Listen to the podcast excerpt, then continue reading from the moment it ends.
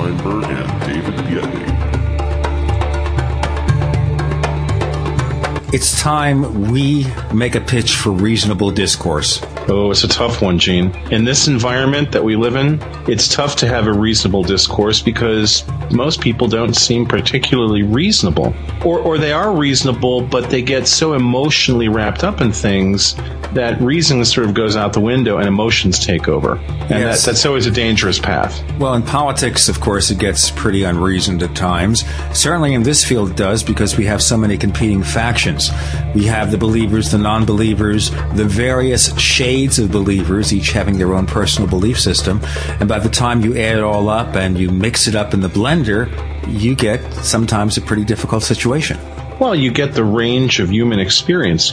We, we've talked a little bit on the show about Robert Anton Wilson, the writer and philosopher, and, and I like to think the really clear headed thinker, though he probably would blanch at that statement. But Robert Anton Wilson talked about reality tunnels, that people basically perceive reality through a specific set of circumstances that was about their lives. And Robert Anton Wilson felt that all reality tunnels presented something of interest to someone trying to understand the universe. That if you really want to understand how the universe worked, that you would consider everyone's reality tunnel or their perception of reality to tell you something about the universe. Of course, the problem with that is that nobody can really be purely objective. So even if you're trying to interpret reality as parsed through someone else's reality tunnel, it's got to go through your reality tunnel. It's all about perception. When we talk about paranormal stuff, and you know, just the term paranormal says that it's outside of the realm of normal experience. The danger with this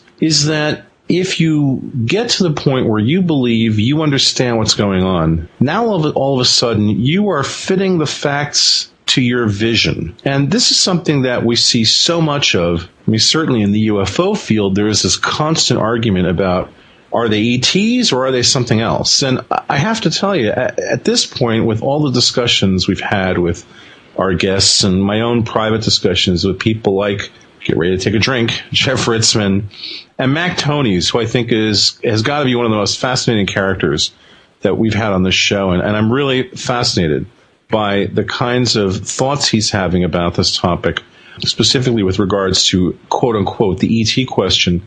We have to try to remain open minded about any and all interpretations about what this can be because Gene, ultimately, and I've said this on the show and I'll say it again, I think if we ever find out the reality of what UFOs are about, it's going to be far stranger than anything that anyone possibly anticipated. I'll go along with that. Yeah, I think that's a real distinct possibility, and it's um, I'd like to think that well, you know, you can you can think anything, you can believe anything. That's the problem. I'd like to think that we as humans have the ability to understand all of these phenomena. Now, ultimately, I think a lot of people might think that that's just not feasible.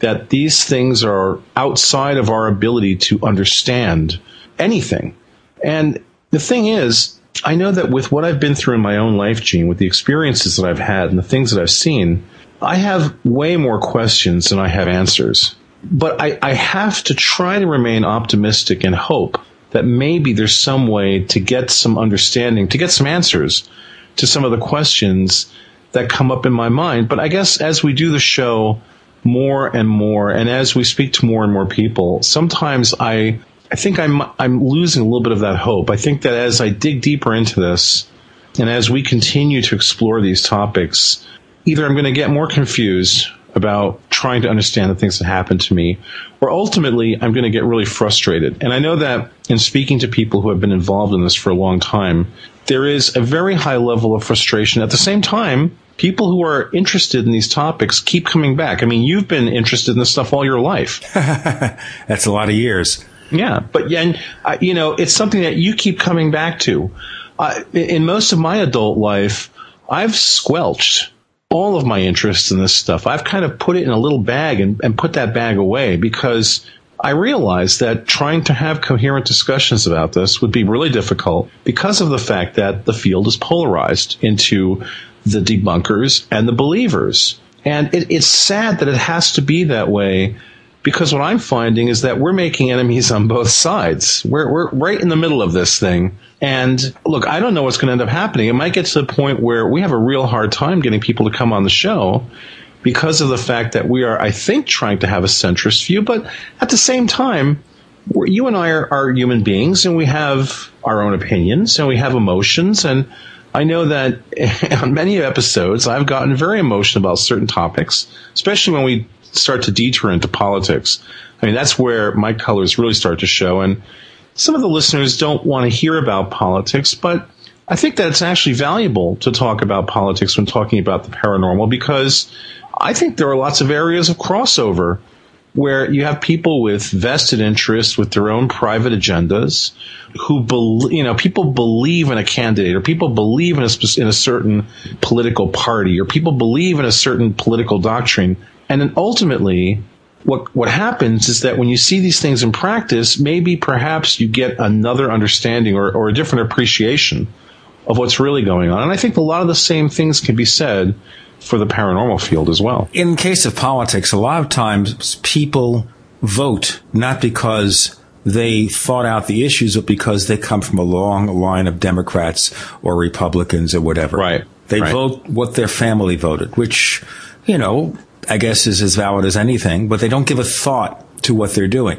In terms of the UFO field, people assume, okay, it's either spaceships or not real. There's no broad middle where there are many other possibilities for UFOs that may encompass many different variations.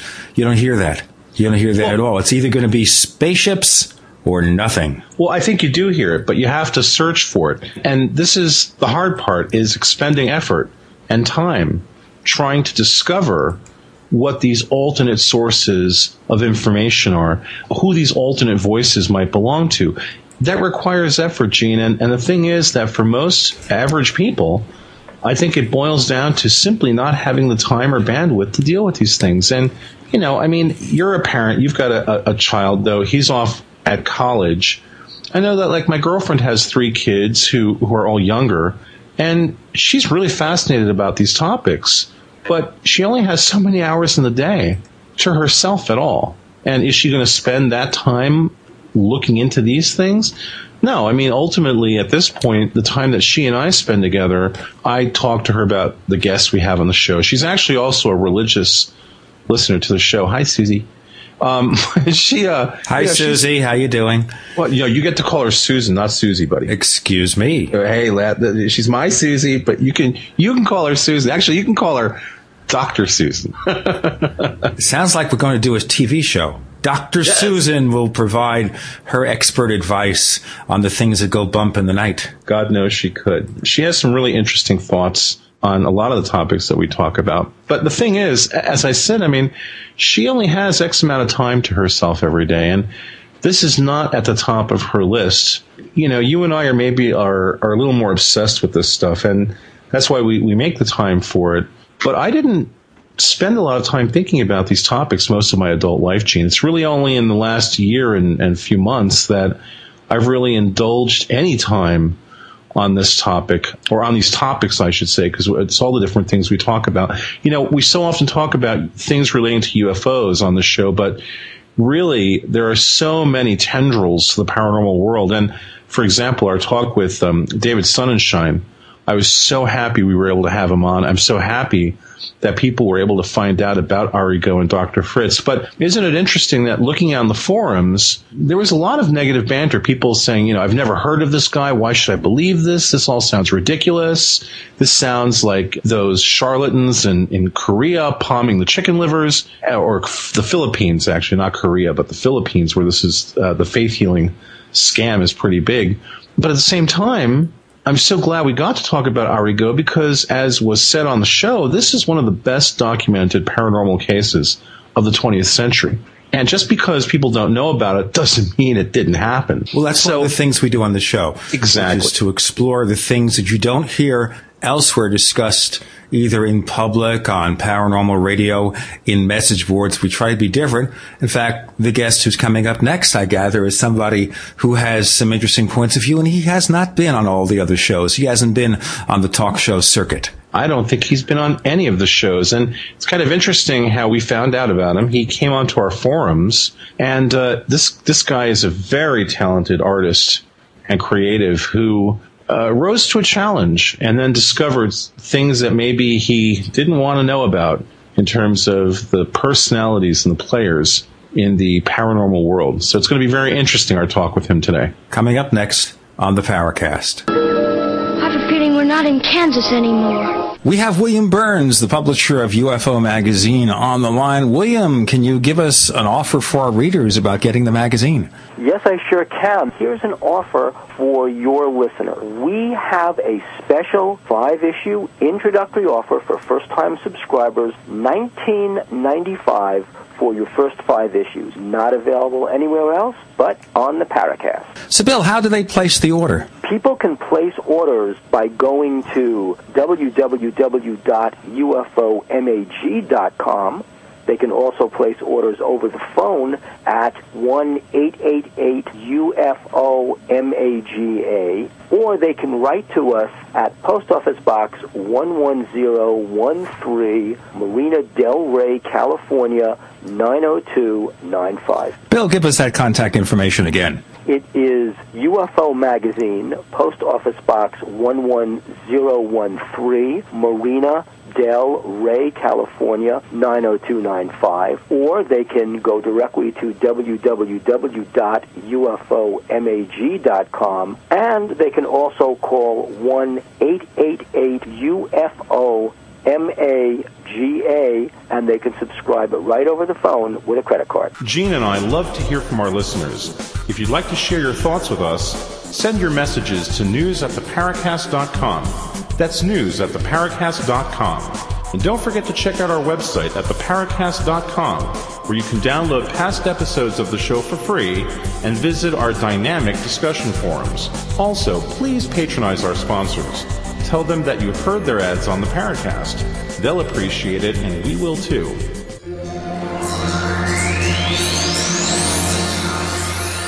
You're in the Paracast with Gene Steinberg and David Biedny. You never know what's going to happen next. Tommy Allison, why are you on the Paracast? Or maybe I should say, how did you come to be interested in things that go bump in the night or paranormal stuff? Kind of stuff we talk about on the show. The reason why I got interested in this uh, sort of thing was uh, as uh, as a kid, my father and I we would see these kind of things, and my you know, it, it, wasn't anything unusual to see these. Uh, I mean, I shouldn't say it wasn't anything unusual, but we one time, my father and I was about six years old. We were out fishing, and uh, we were. It was I think it was up close to uh, the canal, which is a little spot north of Geneseo, Illinois, and.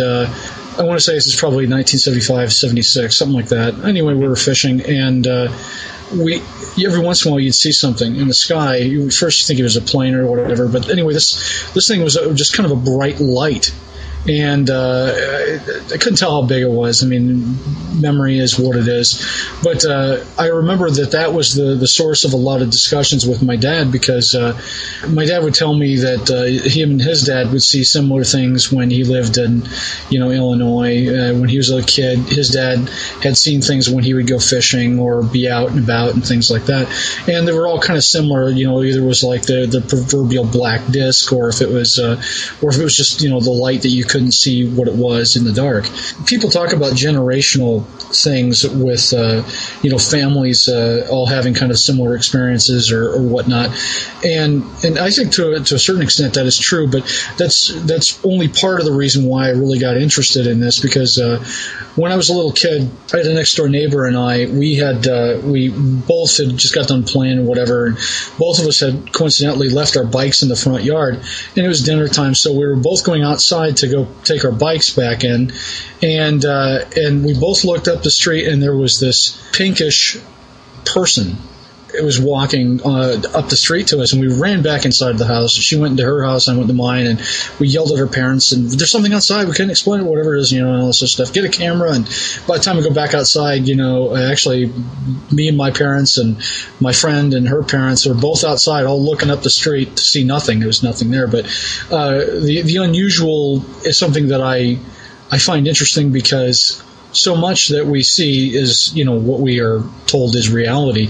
But what if there's something more you know? And if if there is more then it would be it would be ridiculous not to investigate it. Because I mean uh, the more knowledge you have uh, about your surroundings the better you are able to, to deal with it. And but anyway this is all yes, I'd like to ask you a question Tommy. You say a pink person. Yeah it was it was it was it wasn't really defined. It was more like this glowing pinkish thing and uh, it looked like a person it was shaped like a person but it it obviously wasn't a person and uh, because of it, it, it, was like literally glowing, and uh, it was just, it was probably, I would say, no more than about 60, 70 feet from us when we saw it.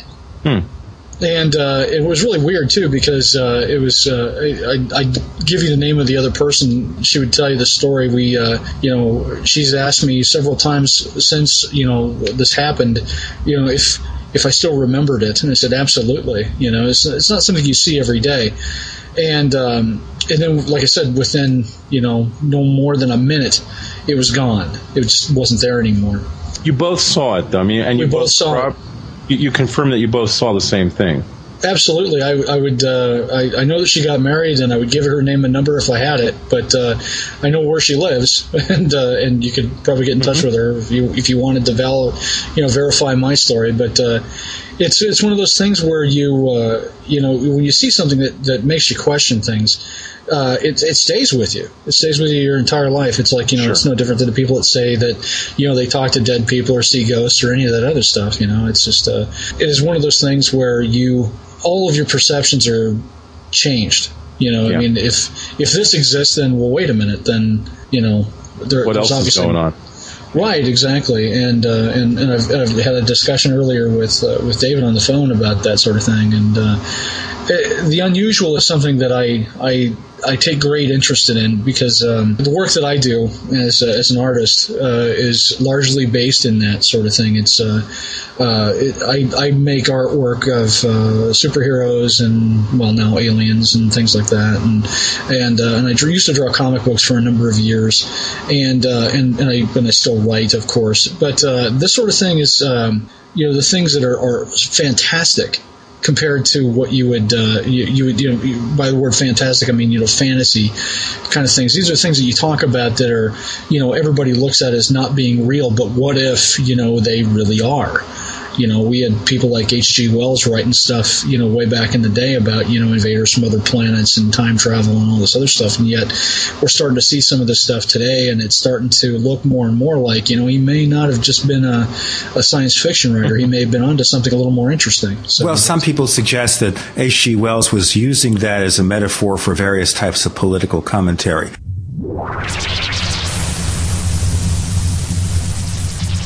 We want to hear from you. If you have a comment or question about the Paracast, send it to news at theparacast.com. That's news at theparacast.com. And don't forget to visit our forums where you can talk to fellow listeners and Gene and Data. Just go to theparacast.com and click on the forum links. That's the forum links at theparacast.com.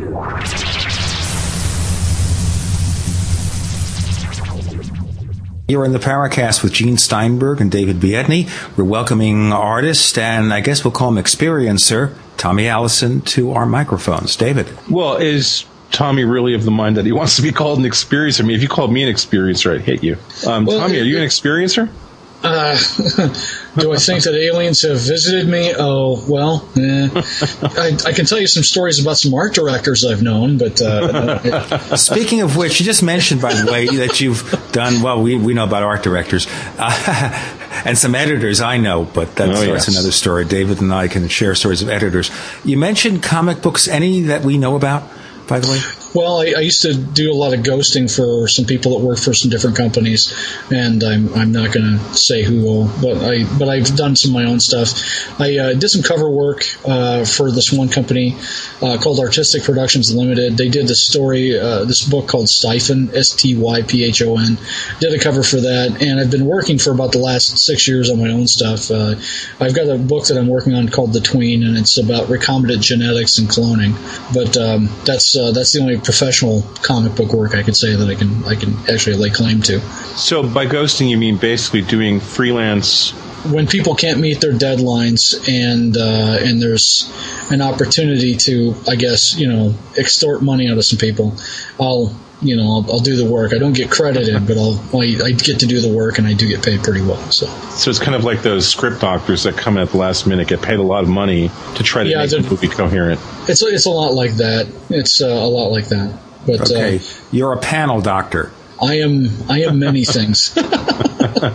I, I, work as a sculptor too, and, and, I and I like I said, I've done some comic book work, and I've you know done some special effects work for a couple of independent companies and uh, a couple of independent films, and uh, it's it's not so bad. It's uh, you know being uh, being an artist is a is a good vocation. Unfortunately, they don't really look at it in the same way when you talk about this kind of stuff. Like when they talk about credible witnesses, you know, a friend of mine and I we were driving back from Detroit uh, in 1997 and we saw some things that we couldn't quite explain in the sky. It was the same night that uh, they had the uh, lunar eclipse. I think it was March 23rd, 1997.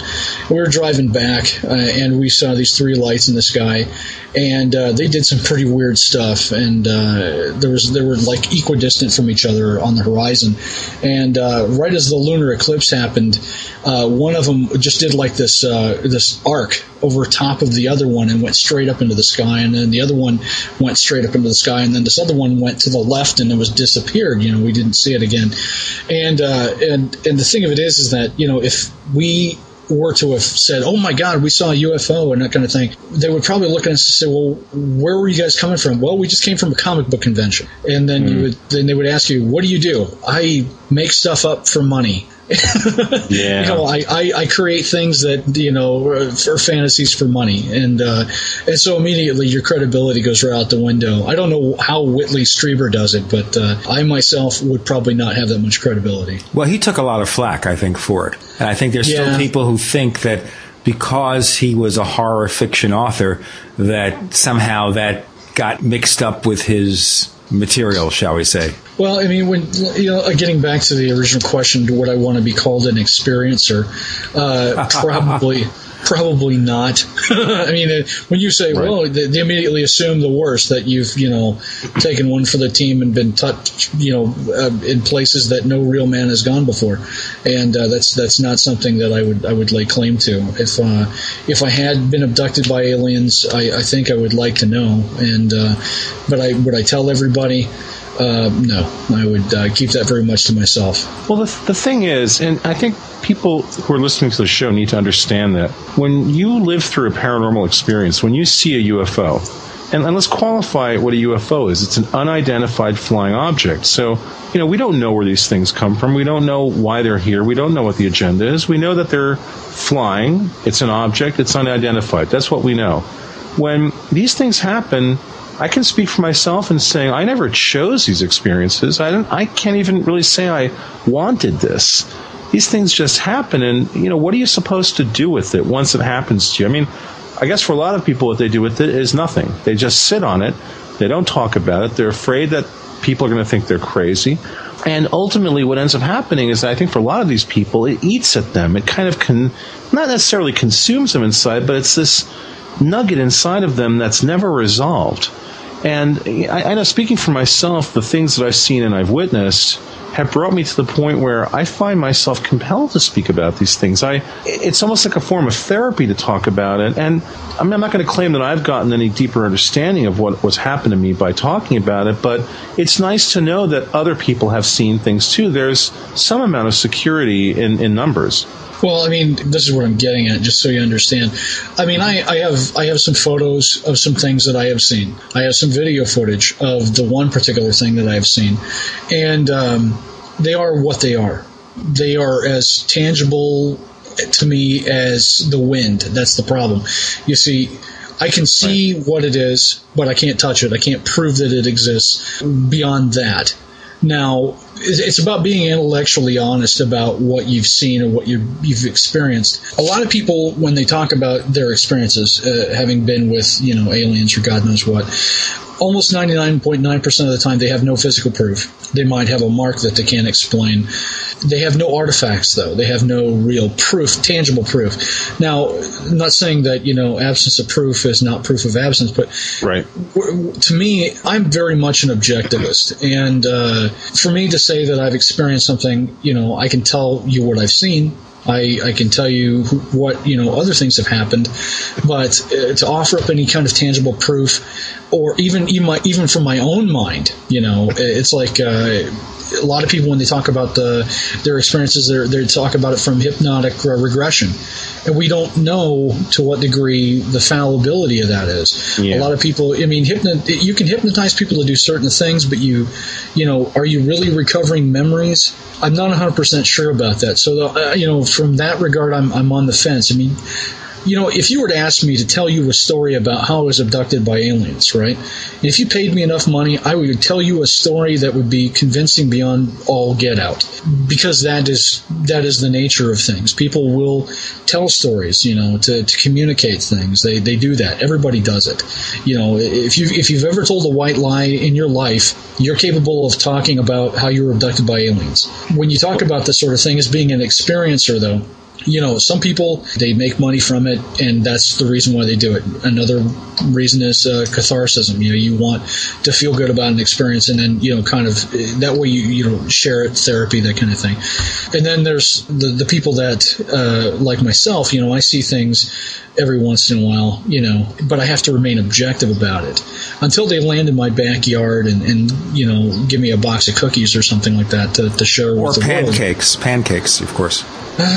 Uh, another one of my weaknesses. Uh, you know, it's it's it's as if you know you guys are reading my mind, and of course, if you do read my mind, then that means you guys are part of the alien problem. We are part of the conspiracy, but before we explore conspiracies in more detail.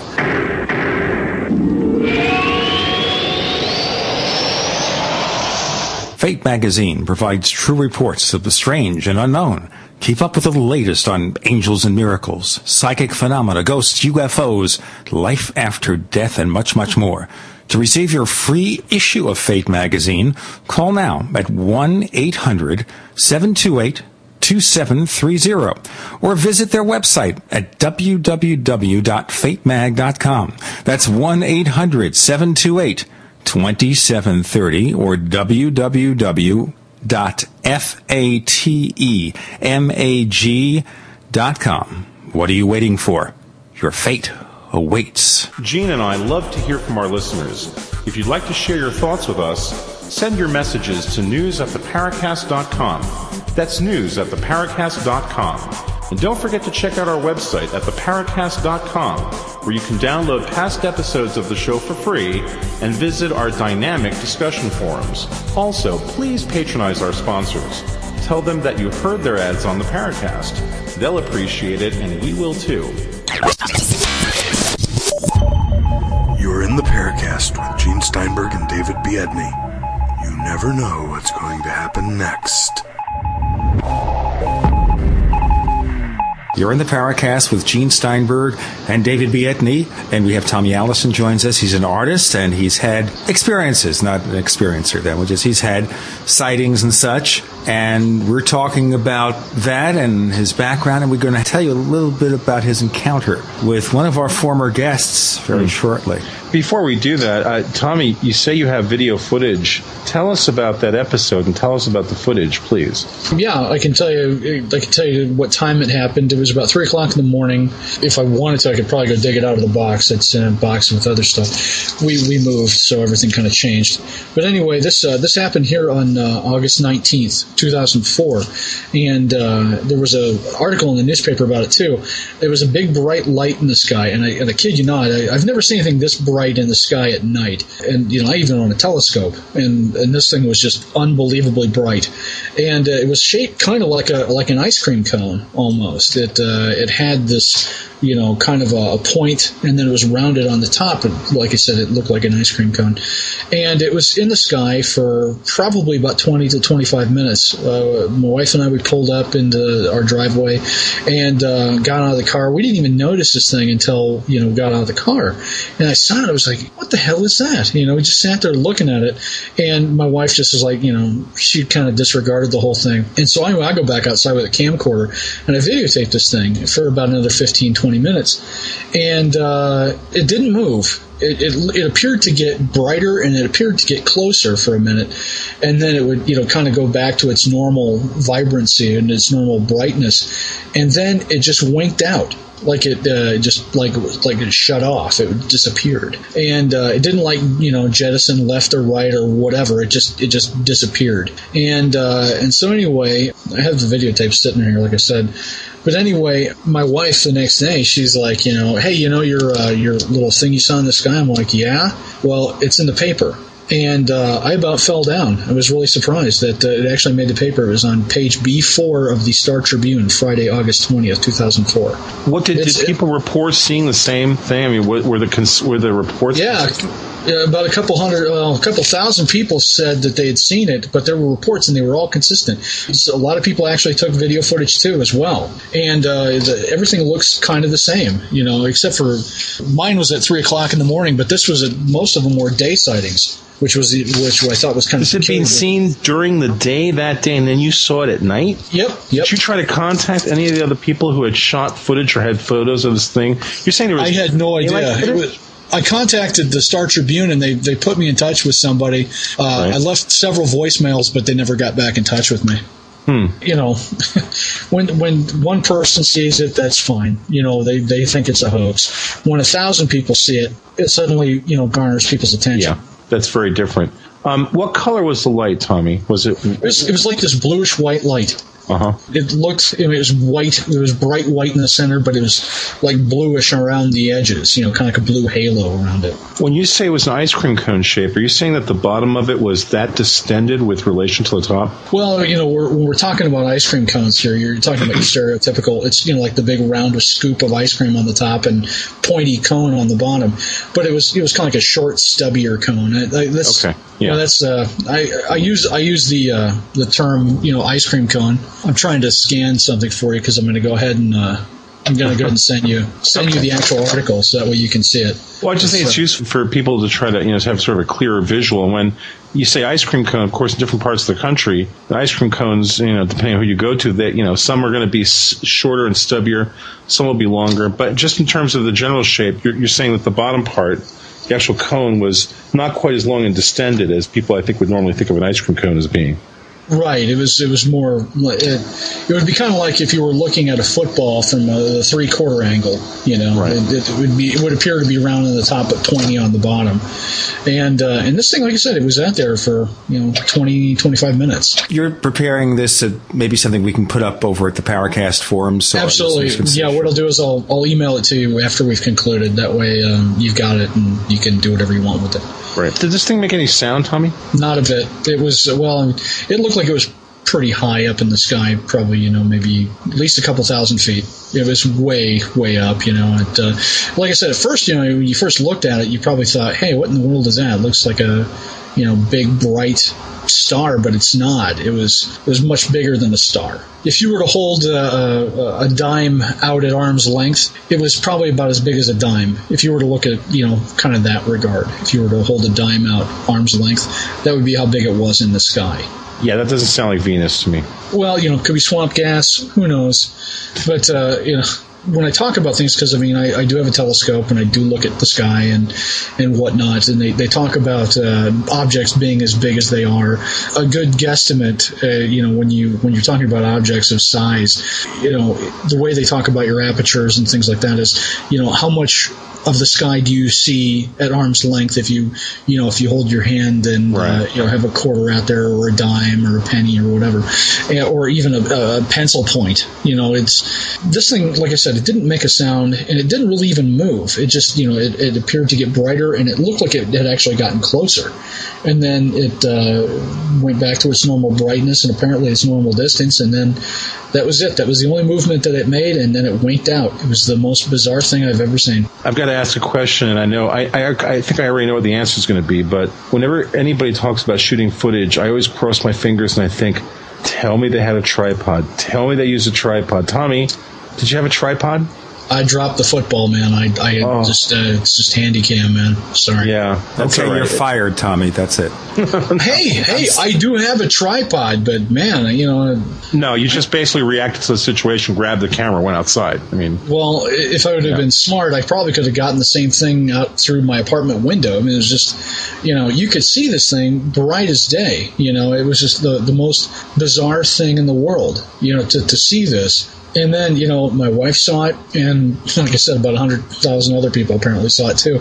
But it wasn't just in Minnesota that people saw it too. They saw it in Wisconsin, and they saw it, you know, in Illinois and Iowa and a few other places. So, because my first thought, I thought, you know, could this be the space station? You know, could it, could it have been a space station with a, a low orbit or something else? You know, but it, uh, it wasn't the Yeah. case. No, not if it was the size of a dime. That space station would be coming down at that point. Yeah. Well, you know, it, it's got to come down sometime. But uh, I that was my first thought. I thought maybe I'm seeing the, the space station. You know, as uh, Well, as long as it 'cause, I doesn't mean- come in my living room, you know, I don't really want one of those things in my living room. And I know they were built by the lowest bidder. That really scares me to death. And the ones who gave the most for a political campaign, that's even worse.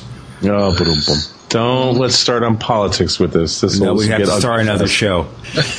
So, Tommy, uh, let's um, let's talk a little bit about how we, we found out about you. You came onto the Paracast forums after we had on Lloyd Pye with the Starchild skull, and um, you kind of, I guess, you found out about the Paracast, and I, I'm imagining you heard that show, right? Actually, to tell you the truth, what had happened was, well, I, I hadn't heard of your show until I, I did a couple of Google searches for various forms because um, I had done this work. And uh, and what was really neat about it, and, and just to give you the, the whole story, Yeah, give us. I the was setup. listening. To, yeah, this is the setup. I, I was listening to uh, Coast to Coast. Uh, unfortunately, there was nothing Toast else on it. No, no, it's Yeah. toast to toast. Well, you know, at one o'clock in the morning, what else you got going on? You No, know, no, I understand. on TV. They've officially renamed the show Toast to Toast. The the hosts, oh, no, forget it. Okay, so you're you're, you're listening Okay, to that show. I, I was hoping you were telling the truth because I thought, wow, that, that No. would explain No, so no, no. Well, before we rename the show officially,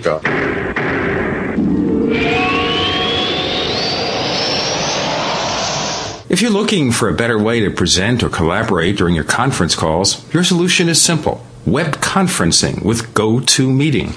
During your call, everyone logs on to gotomeeting.com and your computer screen shows up on their computer screens. It's like you're all in the same room. GoToMeeting is perfect for sales or product demos, training, or real-time collaboration. Plus, you're not charged per minute like other providers. You can meet as often as you want, for as long as you need. With GoToMeeting, you can meet with anyone, anywhere, without leaving your office. You'll not only save time, but money too. See for yourself. Try GoToMeeting free for 45 days. Just visit gotomeeting.com forward slash podcast. That's gotomeeting.com forward slash podcast. Try GoToMeeting today. Gene and I love to hear from our listeners. If you'd like to share your thoughts with us, send your messages to news at theparacast.com.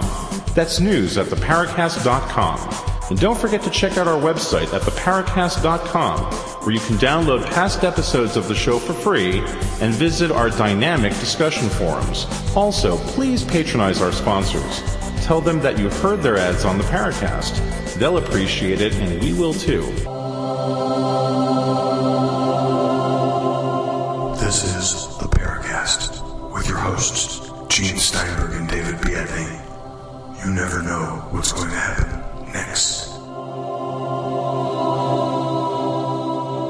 You're in the Paracast with Gene Steinberg and David Biedny. Artist Tommy Allison joins us, and he got involved after listening to Toast to Toast as it was making bagels or something. with Bobblehead and Cheesemonger. What happened next, Tommy? Uh, well, I, I'm next- Bobblehead. That's great. Wow, Tommy. And my name is it's Cheesemonger. Yeah, yeah, Yes, sir, sir. Cheesemonger with his 12 year old Filipino wife. So, I'm sorry. Dude, that is so wrong. What I anyway, know, I- I, was I was listening to the show and uh, Lloyd was uh, talking about this thing that he had this Starchild skull and uh, and uh, I thought, wow, this is really interesting. You know, I, I thought here would be an opportunity to uh, to read up on something that was kind of unusual. I, I you know because I, I love things that are bizarre and weird and and I thought, well, you know, this guy has a pretty good spiel. It sounds pretty good let me go do some more research. So anyway, I went to his website and I read everything that he had on. I thought, wow, this is really kind of compelling. It looked like it was something that uh, I was um, really going to be interested in, in maybe getting involved with. And uh, I saw some of the artist's renderings that he had on there, and I thought, um, I think I can do a better job for him. You know, that was my thought. I can do a better job. And uh, here's the thing: is that uh, from my perspective, if this is something that is legitimate, 100%, it's uh, alien hybrid. What an opportunity to be affiliated with something that would be uh, one of the most remarkable finds in, in history. You know, so anyway, I go ahead and I, I email him a proposal that I, I wanted to do this for him, uh, do the forensic reconstruction, and uh, he was all gung ho about it, and uh, and I was cool with it too. And I had uh, I didn't want any money because I you know I, I I'm like this. I, I as I told David before, money has a way of getting in the way of objectivity. Uh, if somebody asks me to sculpt something for them, then I'm going to give them what they want. Otherwise, I don't get paid. And uh, and since I did this without payment, then that would there would be no way for other people to influence me in the outcome. Now, knowing what I know about uh, anthropology and knowing what I know about anatomy, I, I took the, the original skull that he had sent me. It wasn't uh, the actual original skull. He sent me this uh, MRI prototype, which was uh, about as accurate as accurate gets because uh, the doctors at uh, this one particular place that, that made it, they use it as a, as a means for other doctors to plot out an operation. And so uh, it was, you know, 100% accurate to what Lloyd had. And so anyway, Well, I- get Tommy, the- but, but hold on for a second because our audience may not know what an MRI prototype is. an MRI prototype is is uh, what they do is they they do an MRI of the skull, and uh, they was that magnet, magnetic, Magnetic resonance, resonance imaging. imaging. Right, yeah. So anyway, they do that, and then uh, it is run. The encoding from that is run through a rapid prototyping machine, and then it makes this plastic composite copy of what the skull was. So basically, it is an exact duplicate of the skull, only it's in this red polymer acrylic, and it's uh, partitioned so you can take it apart and you can see the insides and everything. What I really thought was interesting about the whole thing is because uh, when I got the MRI prototype, it had even the sutures, you know, if one of the bones had fused together on it. Everything was, you know, 100% accurate.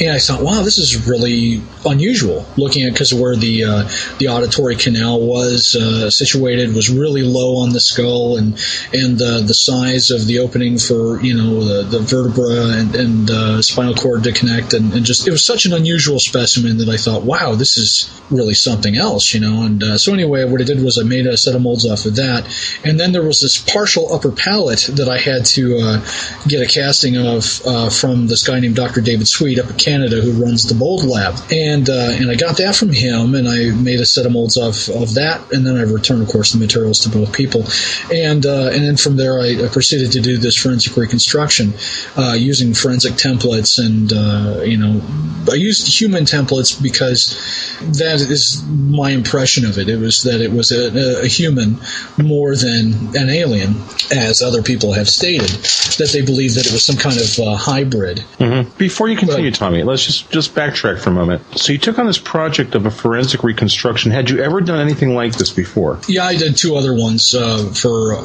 couple of clients that had asked me to. Uh, one was a taxidermy project, um, and another one was for a client who I, I can't name right now because it's got there's something more to it that, that I can really discuss at this time. Okay. But um, the issue is, is I've I've done this before. I'm pretty good at it. I uh, I know a lot of other people that do this stuff, and they you know they have as much education, if not less, than I do. And so it, it is a skill to to be able to do it, but it's also one of those things where you'll see a lot of other people do it and they won't put the research into it and, and I put I put about a month of uh, just straight research into this thing because I was what I was looking for was accuracy. More than anything else, this thing was not going to be a space alien. It was going to be accurate because when you when you look at the bone structure that uh, I had to work with because I had this uh, MRI prototype, it, it, told me a story in and of itself. You know, the bone structure was incredibly delicate. Um, the orbital sutures and, and everything else like that that you could see where it had been broken off. These were things that were very delicate. This was a, a specimen that was very young. It was uh, very, very delicate, though, and that you can see where, you know, your um, zygomatic arch joins at the back of the skull that forms the cheekbone. You could see just how delicate this thing was. And so, with that said, you know, uh, human beings generally, as a rule, don't have these types of qualities. When you look at their your bone structure, you look at a five year old. Five year old's going to have a bone structure that's a little more substantial. So, you know, this was the thing that hooked me because I was like looking at this thing, going, well, "Wait a minute, this is obviously something that's not been seen before." And then. Uh, as I would do more and more research, then I, I developed a different opinion. I believe that uh, it, it, was probably more along the lines of somebody who had progeria, because progerians have similar, or if not, you know, identical structures in some ways. If you do enough research on it, you'll you'll find out. Well, let's describe to our listeners what progeria is exactly. What progeria is, it's a disease that causes you to age rapidly. And if you ever saw the movie The Aurora Incident, or is it the Aurora Encounter, uh, had Jack Elam in it, and it had this uh, child. His name was Mickey somebody, but anyway, he was uh, a child that had progeria, and he played this alien in this movie. The story is about the uh, the Aurora incident that happened down in Aurora, Texas, where uh, they believe that a space alien crash landed there and died. And uh, only in the end of the movie it, it goes a little different. But hmm. anyway, this kid had progeria, and I remembered this because somebody had made mention of it. I think it might have been History Channel or it was a friend of mine, but uh, I remembered seeing this movie because, and I thought, wow, it's really bizarre. But this kid didn't need any makeup. They didn't use hardly any makeup on this kid. All they did was put him in a costume, yeah. and that was it. And he looked unusual. So I thought, well, maybe this is what this is. You know, maybe this is something along that vein. And the more research I did, looking for the right aesthetic for you know the finished sculpt, the more I realized that progeria could be a very sensible answer, you know, because uh, I, I, saw some progerians with the low set ears and uh, they had the odd shaped skulls. And if, and if, you don't know the whole story about the skull, it, it comes out of this place called Chihuahua, Mexico, and uh, at least that's what the story is. And mm-hmm. you know, Mexicans, uh, and I'm not using this as a stereotype or anything, but of that time, children were cradle boarded quite a bit. Mesoamericans, uh, a lot of Native Americans even cradle boarded their children, so they'd have these unusual flattening of the skull. You'd, you'd see it on uh, periodically in different specimens. And uh, with this, you know, it had a lot of those earmarks. But imagine if this was a progerian child who was aging rapidly, the bones would suture, and it would you would have almost this identical end result. At least that's that is my perspective. I I don't claim to know anything any more than you know anybody else. But uh, when I broached that subject with Lloyd, he assured me that it wasn't, and uh, a few other people that are peripherally involved, they seem to have you know their own opinions about what it was. And so, with that said, you know, I, I still I wanted to remain as uh, as objective as I could, and I wanted to err on the side of it being human, so that way it didn't look like I deliberately went out to sculpt an alien. That was the thing. A lot of people have asked me, says, "Well, did you set out to to, make this thing look like an alien?" I, I had to tell tell people no because the, if you've ever seen the finished art that I did for this thing, it looks very alien, but it's not meant to be because the material I used uh, is a stuff called epoxy sculpt, and batches vary in color and hue. And believe it or not, when I took the pictures, this was just the way it was. It wasn't painted or anything. This is just the material's color.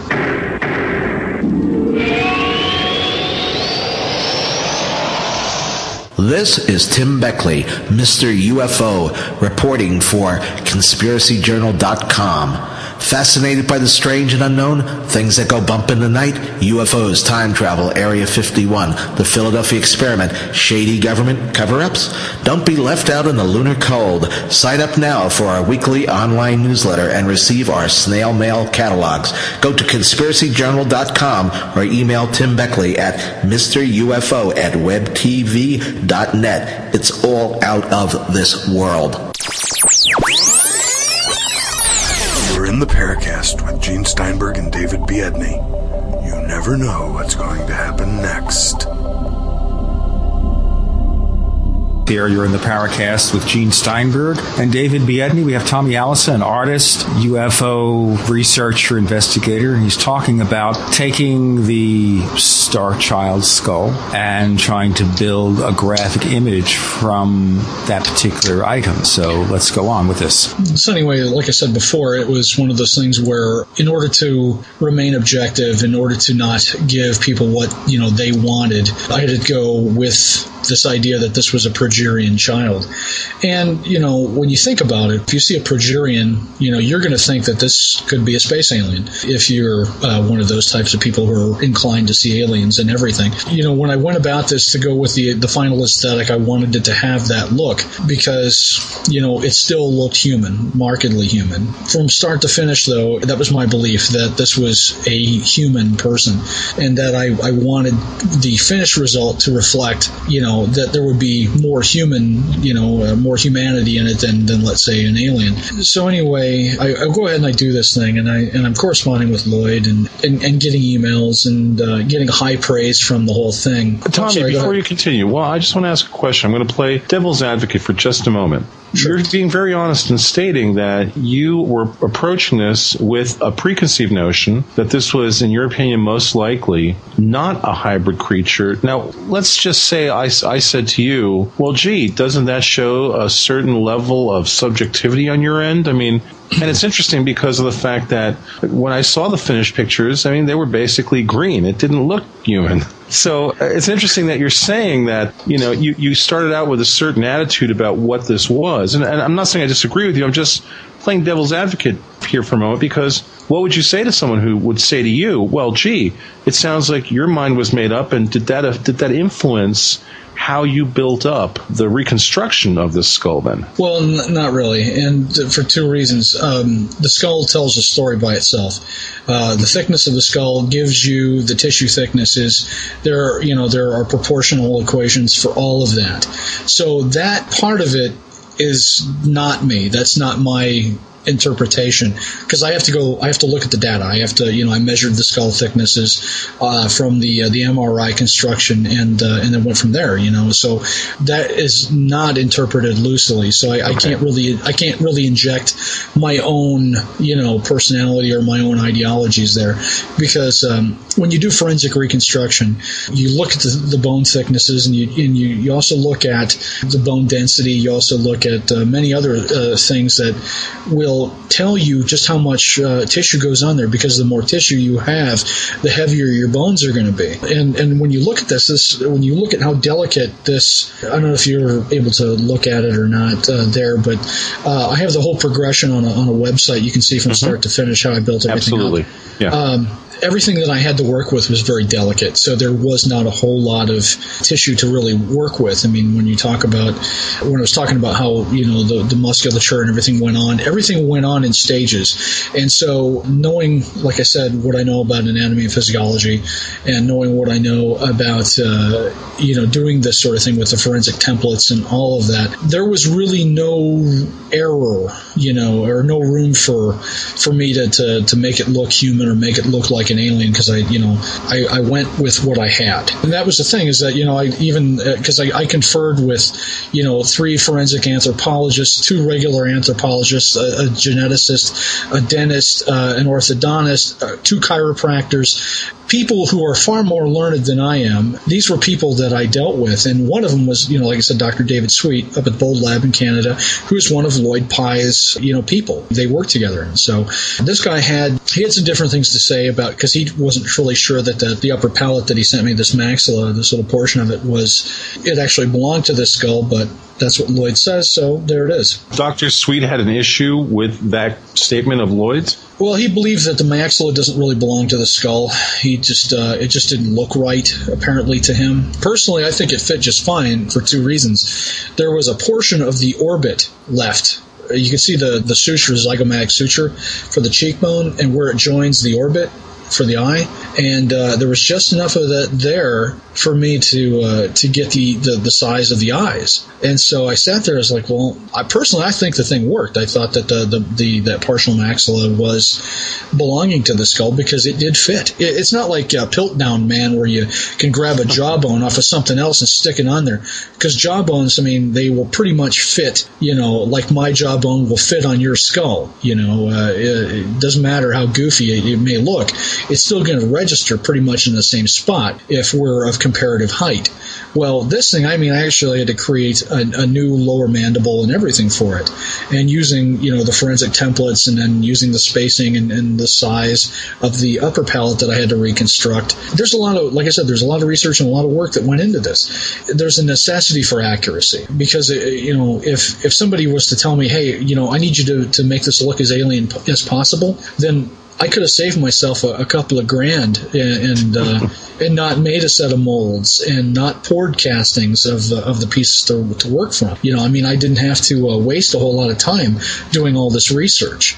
You know, I could have just said, "Hey, I tell you what, I got your pictures of your skull. I can blow it up to size, and I could have just made him an alien that, to go around it." And that was the thing, and that's the reason why I didn't get paid. And that was the other reason was that I wasn't out to make this thing look like an alien. You were putting your own money into this, then. Well, it's it, there's there's materials involved. I you know I spent uh, you know I spent probably close to a grand you know just uh, putting things together, and that's you know but that's money that's that's you know that's the time I put into it. That's the materials. Right. You know uh, you know I charge people 110 dollars an hour to, to work for them. You know, so I mean it's it's you know because actually the sculpting part of it only took me about four and a half hours start to finish. The research, the castings took time, but the sculpting is, is very quick because the material I work with, uh, work with called epoxy sculpt. It sets up in about three hours. You know, I do the tertiary layer of the rebuild on the cheekbones and then made the lower mandible. That took me like a day. And then uh, fleshing it out didn't take me that long. It only took me, like I said, about four hours. If you look at it from that perspective, then it's it's really not that costly.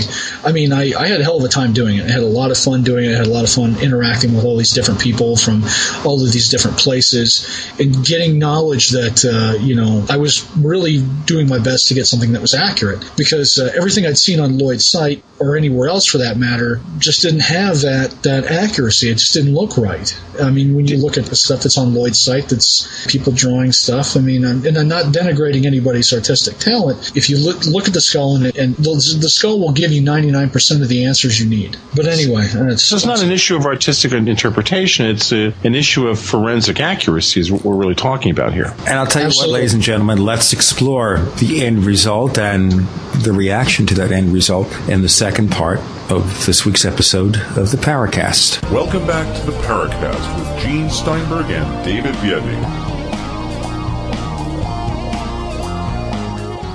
We're back with the Paracast with Gene Steinberg and David Biedny. And artist Tommy Allison is here. He got involved in a project to do a forensic model based on the Starchild that was presented by Lloyd Pye. So you spent time doing what you felt was the most accurate representation of what this skull looked like. Okay. Oh yeah. So what happened next? What it is is that uh, I had all these uh, great interactions with everybody that was involved with uh, the Starchild, and uh, and then um, I sent uh, Lloyd a, a mock-up because I thought, you know, uh, you know, they're they're trying to raise money for various research projects, trying to get the DNA analyzed, that sort of thing. And I had this idea that I was going to make a promotional poster. And so I go ahead and I sent him a mock-up of the poster. And uh, rather than put the Starchild on there, I put Hybrid on there because I didn't have the rights to the Starchild yet. And I've worked with so many different people that if you jump the gun, you know, it looks like you're you're doing something you're not supposed to. Mm-hmm. And so it was one of those cases where I was damned if I did and damned if I didn't, you know. So I go ahead and I send Lloyd this uh, this mock-up, and then he tells me that I have to, uh, I'm going to have to pay royalties to use my own image, and I was like. Um, What? Well, well, here's the thing: is that uh, I had no problems sharing my work with these people. I had no problems whatsoever. These people were very nice, very gracious. I go ahead and I send them this thing, and I'd been 100 percent you know, public about everything I have done. You know, I went to your guys' website and several other websites and posted pictures of the progress and, and, you know, just to show the work. And I, I did a lot of promotion for this thing because, uh, I still want to see what the end result is, whether or not it comes out as being a, a hybrid or, or a space alien or if it's a human being. I don't care. I just want to know. So anyway, I, I was willing to go ahead and, um, give these people some art to sell. You know, I was going to make castings of the thing and, uh, you know, of the, of the, of the finished result. And, you know, I was, I was happy, you know, to be involved with this. And then, uh, Lloyd tells me I'm going to have to pay royalties. Meanwhile, these guys are using my images for free. You know, Lloyd has shopped them around to a couple of different, uh, media outlets and whatnot. And, and one of which was UFO magazine. And, uh, and, uh, so anyway, I go ahead and I, you know, I, I get kind of my nose in a twist over it because I'm like being told, you know, that I got to pay to use my own art when I haven't been paid a dime for anything. Uh, I'd like to make, you know, some money to recoup my costs on, on the production. And, and thirdly, here was a bunch of art that I was going to give to these people to make money for them. And so I was like, uh, I'm not sure where this is going. So anyway, he tells me to get a lawyer involved, and of course I, I have a lawyer, and you know my lawyer says, well, this is what we're going to do. You're going to you know divorce yourself from Lloyd Pye and his group, rescind any permissions that you've given him to use your work. I did that, and that's when things went south, and they went south really fast. I would expect that's probably what would have been expected to happen. Yes. Well, that's just it. Is that you know if you tell me to go get a lawyer, right? And I'm and Well, yeah. if I was well, that's already an insult because you're Them's saying fighting okay, words, as we right, say. Them's fighting words. I, I have a lawyer. I've had a lawyer on retainer for 10 years. And uh, if somebody's going to tell me to go get a lawyer, well, hey, I have no problems doing it. You know, it, it, it makes no difference to me. I deal with the issues of copyright and trademark and, and all that stuff almost on a daily basis because there's always somebody out there that's either stealing your stuff or is reproducing something that you've made, you know, that, you know, is taking money out of your pocket. My thing was, you know, here was this uh, this guy telling me that I need to get a lawyer to use my own art, and meanwhile he's you know passing it around to everybody and their brother, and there's nothing I can do about it really. But I really don't care because. Uh, you know, it's part of this thing that I, I believed in. I believed in doing this project. Was there any legal agreement, contract, verbal, email about no, this? No, no, no. I said uh, I sent an email that you know you could he could use my images, which wasn't a problem. But here's the thing: is that there's no written agreement, no contractual agreement, uh, no financial agreement between me and him or anybody. So by reciprocity, just by that alone, I would have no problems using my own art because, for one, it's not their skull that I'm using. Well, his ownership was what I was going to ask. Is he claiming Well, intellectual it- property with a skull? Well, yeah, that was it, and that's fine because see, I don't own the rights to the Starchild name. You know, that was the thing is that you know here I you know I was waiting to to get in touch with these people that actually own it because Lloyd doesn't actually own the skull, and so anyway, I'm trying to get a hold of the people so that way I could you know make some kind of an agreement with them. I heard nothing, knew nothing about these people until my lawyer got involved, and so anyway, it isn't shortly after that that uh, you know. Um, I start getting these inflammatory emails from Lloyd, and uh, and then and then as it would turn out, you know, I, I, I finally get a hold of this other these other two people, Ray and Melanie, and I send them an email, and then uh, they're apparently wondering what the hell is going on, and so they've CC'd stuff to Lloyd, and then it's come back to me, and and and then I'm I'm CCing both of these parties and the emails that I sent, and basically what it boiled down to is that uh, it became uh, a smear campaign against me, telling them that they never liked any of my stuff or he never liked any of my work. And it was not right and that it looked like Don Imus and all kinds of really oh, insulting stuff. And then the worst, the the worst. Unless you're a Don Imus fan, then you might find it complimentary. I don't know. Well, of course, of course. But the most unkind cut was this email that I got that was accidentally sent to me where he says that I have uh, emotional problems and, and all this other stuff. And uh, and I, I was like, you know, that is libel. That is slander. he said that to who? said that to these people that I had emailed who actually owned the skull. Yeah, it has now been. Uh, I could almost read it to you. I'll, I'll bring it up. He says where uh, it has now been found out that I have I suffer from emotional distress, and I was like, well, yeah, I do. I suffer from emotional distress when somebody lies about me and does things behind my back, you dirty lion snake. You know, and it's like I was pissed, you know, I was really angry.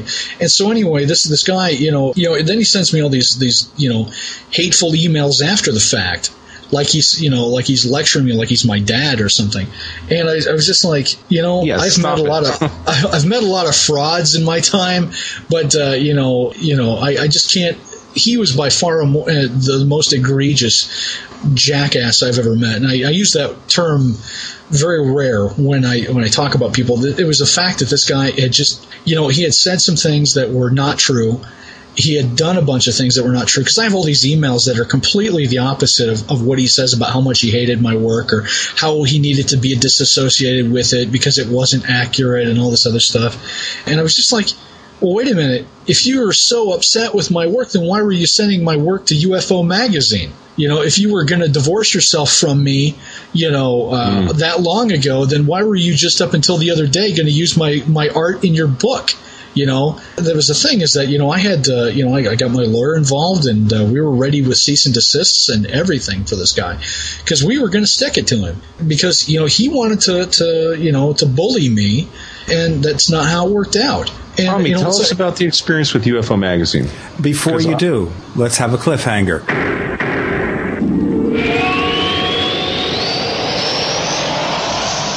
I think most of you know that I love radio, and so I decided to look for the ultimate receiver for AM reception because I want outstanding AM reception, day and night, especially night where it gets difficult. So I've discovered that C. Crane's CC Radio Plus has earned the reputation of having the best AM reception, which is exactly what C. Crane intended when they designed this gem of a radio. Along with its legendary AM reception, it also has excellent FM reception, a weather band, TV audio, and the ability to run on batteries for, and listen to this, 250 hours. So whether you use it as your bedside radio in your kitchen or at work, the CC Radio Plus will give you the pleasure of clear AM reception. The radio is designed for the clarity of the human voice and the benefits of useful features like five memory buttons per band. They work just like memory buttons in your car, a sleep timer, an alarm clock so you can get up at the right time, and a weather alert that now works as an all hazards alarm. You know what I want you to do? I want you to buy that radio, but also support this show by visiting our site, theparacast.com. That's theparacast.com right now. Click on the C. Crane sponsor button to order the CC Radio Plus for $164.95, and that includes free ground shipping and a free C. Crane catalog. Place your order today. Gene and I love to hear from our listeners. If you'd like to share your thoughts with us, send your messages to news at theparacast.com. That's news at theparacast.com. And don't forget to check out our website at theparacast.com, where you can download past episodes of the show for free and visit our dynamic discussion forums. Also, please patronize our sponsors.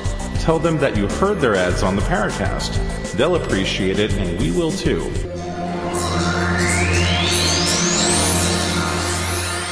You're the Paracast with Steinberg and David Biedny. You never know what's going to happen next.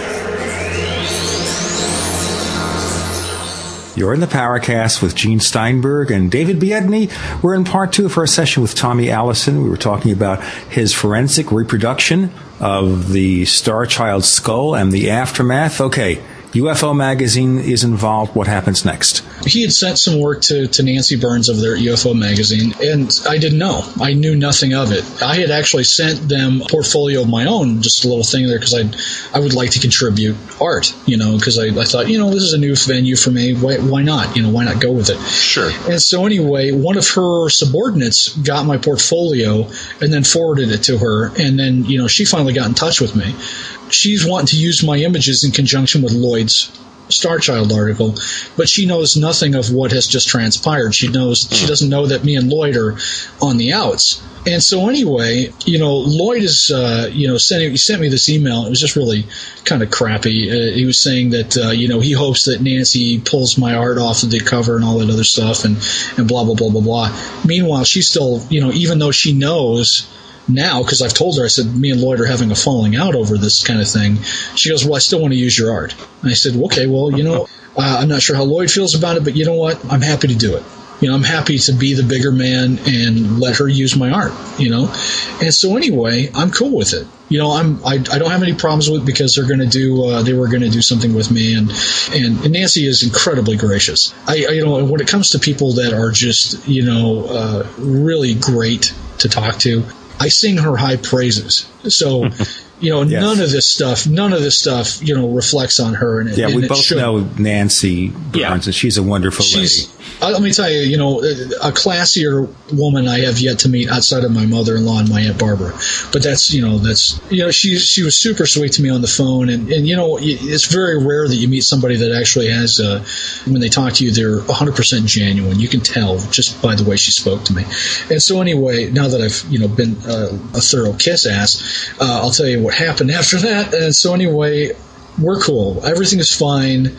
I sent email to Lloyd saying, "Hey, Nancy's going to use my work in conjunction with your your story." You know, I was pretty pretty cool about it. It wasn't meant to be, you know, inflammatory. And uh, you know, I said, you know, I'm, I'm hoping that you know this is cool. That's it, you know. And uh, and apparently he took it way out of context. And so anyway, he sends me this hateful email back along with this other thing where he, he says I suffer from mental problems and whatever, you know, and uh, by accident that one. And I, I, called Nancy and I said, you know what, I I don't think I can work with this guy at all. Yeah, it was just like that, you know. And, and I hope Nancy didn't didn't uh, take it that I was being uh, overly dramatic or anything, but it was like this guy had made me mad and he had made me mad in a way that not many people do. It's unfortunate, you know, because, um, you know, the second email I got to him in regards to this, and I forwarded it to David actually. Tommy, let me ask you something. When you first started looking at the Starchild website, and you saw these artistic renditions that other artists had created, did you express your opinions about those renditions to Lloyd? And if, if so, what did he say? I, I really, the only thing I really said to Lloyd was I thought I could do a better job for him. Mm-hmm. I could make a better, not just aesthetically, but I wanted to make an artistic uh, statement that was accurate everything I had seen, and if you you look at his stuff, I mean, it, it's just not accurate. Everything is it's stereotypical. It's an alien gray. That's exactly what you're going to look at if you're looking at this thing. It's it's, it's that's all you see, and um, and so with you know doing a, a reconstruction like I did, it was going to be you know a lot more accurate. But um, you know, that was the only thing I told Lloyd. I, I, just wanted to do something better. So, but he was open to you doing this, and he didn't. I guess I'm, I'm wondering, did he express to you what he hoped he would see in your reconstruction? Did you feel there was any sort of a, a prejudice on his part or a suggestion on his part that he wanted to see maybe one thing or the other out of what you were coming up with? The thing of it is, is that, uh, and then this is like I said, I forwarded you the actual email that uh, that I got. It was this email that I'd gotten from uh, from him with this strange little uh, alien gray. It was from an Amoco ad. Mm-hmm, right. And um, it was really weird because it actually came from somebody else. It came from a guy named uh, Andrew. Anyway, if you look at the art, uh, you know, it, it, there's this this alien from Amoco, and it had kind of like the same kind of head. Well, it, there was, I think that there was to a certain degree a little bit of uh, pressure to, to come around to that sort of result, but you know, it didn't really get in the way. So I, that I, you know, I, I disregarded a lot of stuff that uh, Lloyd and a couple other people had said because you know it was going to look weird enough as it is. Right. You know, it's it's like I don't need to do anything unusual to this skull to make it look any more alien than it already is. Mm-hmm. It's like you know when you have that when I had the partial palate, and uh, if you if you want to go check it out, it's on my comic space page. You open up uh, just the, the first page for, from it. You will see that that skull is it's pretty unusual. What am I going to do to make it look more alien? You know, the only the outside of putting big black eyes on it, a little tiny mouth, and no nose, that's really about all you're going to be able to do. You know, to, to make this thing look like a like an alien that you would see, you know, in uh, any of the well, movies. And presumably, if it's a hybrid, it has to have human and alien characteristics, not look like just a gray. Well, yeah, I mean, everybody that I've seen that has done the gray thing has made it look, you know, stereotypically. All look like the Whitley Strieber thing, you know. Even if you look at the renditions on, on Lloyd's website, you know, most of the people, they that's where they go. They go with the, the slanted eyes and and to, to make it look more alien, but that's that should not have been the end result. Well, the assumption there is that the person or being is inheriting a large portion of their structure, their physical characteristics from the alien as opposed to the human. Well, it's this is a thing that David and I discussed earlier was that uh, this is supposed to be a boy child. If you look at the DNA result, it says it's a boy. Well, if that's the case, then that means there's an X chromosome, and and like you know, David and I both discussed, you know, this is something that is you know, it, I think it was probably far more human than anything else. That's just my own speculation. When you give something alien features, you know, you, you better damn well have the DNA to back it up. right. Now, and, ju- and just if you have two parts of the equation, right? The you have the child's DNA, which is uh, it's a boy, but it's missing its father's DNA, but yet it's still got that mother's DNA. Well, you get most of your genes from your mom you know, you, you, it is a 50-50 deal on certain things, but most of your, your biological genetics uh, come from, you know, your mother's side of the family. To say that this thing should take on one or the other would be ridiculous. It, it, it should look more and more like its mother than it should look like uh, like a space alien for any any uh, for lack of a better term. But when I see what other people have done on Lloyd's site, and there's a couple of people who who drew pictures and called those forensic reconstructions, which to me is almost laughable. You know, I mean, I can draw a picture as much as anybody, or as better, you know, as as good or as or better than some of these people on here, but yet it's not going to reflect accuracy you know, the only way you're going to get real accuracy is if you, you know, you have the, the skull in hand and you can make all the measurements that you need and do a complete reconstruction. And that's exactly what I did. And I'm not saying that mine is 100% accurate because nobody really knows what this thing is going to look like until, you know, somebody takes it and clones it and turns it into a real person. You know, that's, that's the issue. You know, I think that uh, what I've done was, was accurate and was represented to, to be accurate by Lloyd until we had our falling out.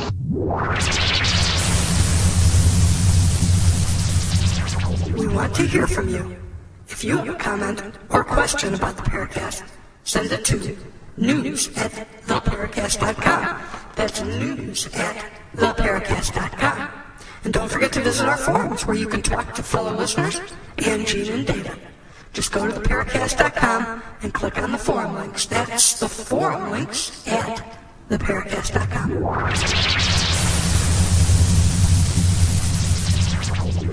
Hey, let me tell our listeners you're in the Paracast with Gene Steinberg and David Biedny. We're talking to, we'll call him a UFO enthusiast, investigator, whatever, an artist, Tommy Allison, and we're talking about his forensic reconstruction of the Starchild and I guess the unfortunate aftermath. And I'm wondering here also now, where does it stand today? Obviously, you and Lloyd had this falling out, all this had occurred.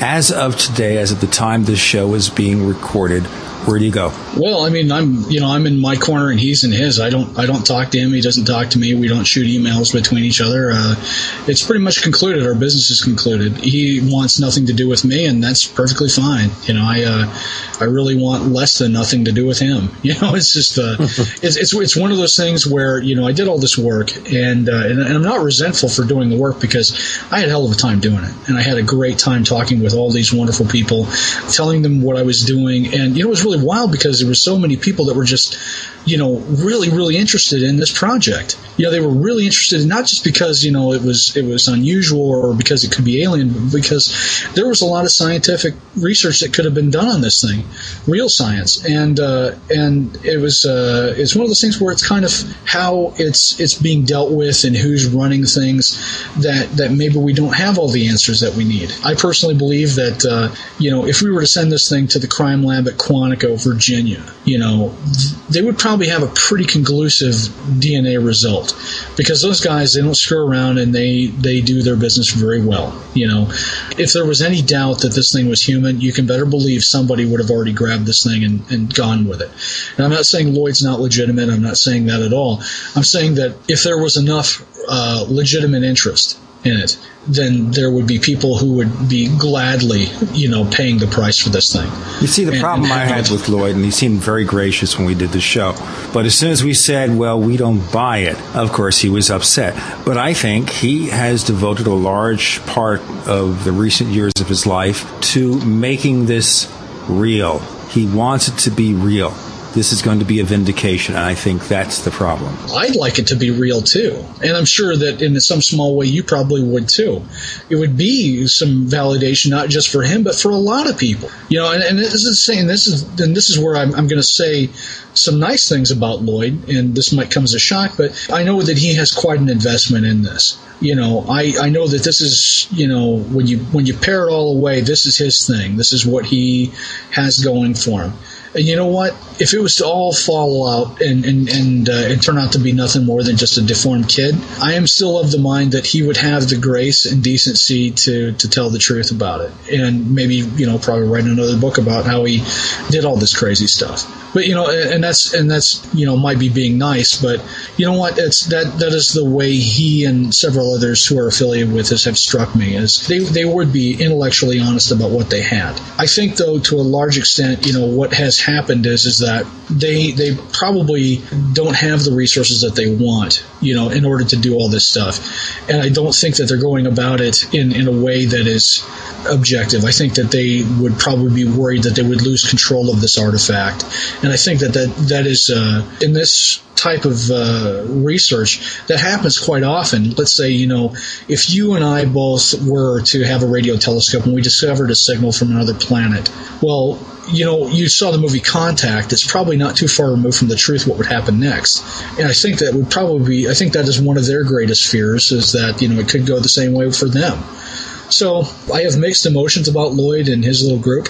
I'm angry personally for some of the things that he has said, but I have to, you know, I have to be honest and say, you know, I think that if it were to come out that it was a, a fake, that he would probably be man enough to, to say something about it or to, to Well, clean about it. I I have to chime in here, Tommy, because as Gene indicated, we received communications from Lloyd after he was on the show where basically his tone was absolutely malicious and destructive. There was nothing constructive about it. He was really bordering on, on, on, on obscene. It was really shocking. A- actually, I'll tell you this: of all the guests we've had on the show, um, and you know we're we're known for asking hard questions, and we're known for not buying into stuff instantly. I don't know outside of um, one particular UFO religious cult that shall remain unnamed. I don't know that we've ever gotten as venomous a response as we got from Lloyd. And uh, here's the thing about it.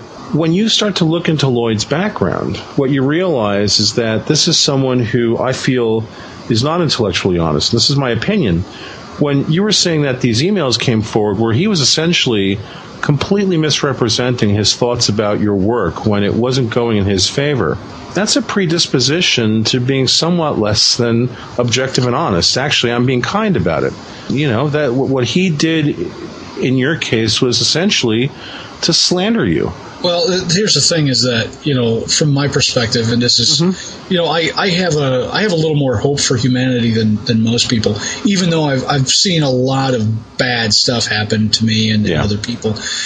When you have the facts presented to you, you know, let's say a, gr- a great example would be uh, if you and I were to be sitting on our uh, on, a, on a front porch somewhere having a beer or whatever, and a spaceship lands right in front of us, and you and I are having a conversation about, you know, aliens don't exist, aliens do exist, and you know you're in the category that says aliens don't exist, and you're prevented, you- you're presented with the the absolute proof. Could, do you have any way of refuting it? No, you I don't. mean, and, well, and that's, actually- that's the thing is that, in, in, Well, in- hold on, hold on. Well, no, but I mean, here's the thing: ship lands in front of us. We're having that beer. Ship lands in front of us. Creatures walk out. I don't know that they're alien. Neither that. Neither do you. We know they're not human. That's all we know. and that is the, the case with Lloyd's thing, right? He's Right. you know he claims this to be an alien hybrid or an alien or whatever. Well, if he's shown 100 percent that this is you know it's not a, an alien, I don't think that he's going to be able to lie about it, and I don't think that he'll you know it, it, in the case of me and Lloyd, it's it's a lot like you know he said she said kind of a thing. Only it's he said he said, and uh, I have proof to back all of what I say up. Right. You know, and uh, and you know, and Lloyd, I think what his his problem with me was is that. Uh, I think he might have seen, he might have thought that I was looking for money out of his pocket or something, which wasn't the case at all. And and, and all of this started because of a of a misconception that he had on his end that I was going to do something that I shouldn't.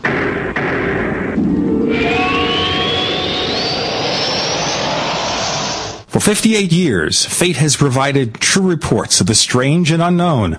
Fate brings you the latest in all aspects of the paranormal, like angels and miracles, psychic phenomena, ghosts, UFOs, and much, much more. To receive your complimentary Fate magazine, call now at 1-800-728-2730 or visit their website at www.fatemag.com. That's 1-800-728 2730 or www.fatemag.com. What are you waiting for? Your fate awaits. Gene and I love to hear from our listeners. If you'd like to share your thoughts with us, send your messages to news at theparacast.com.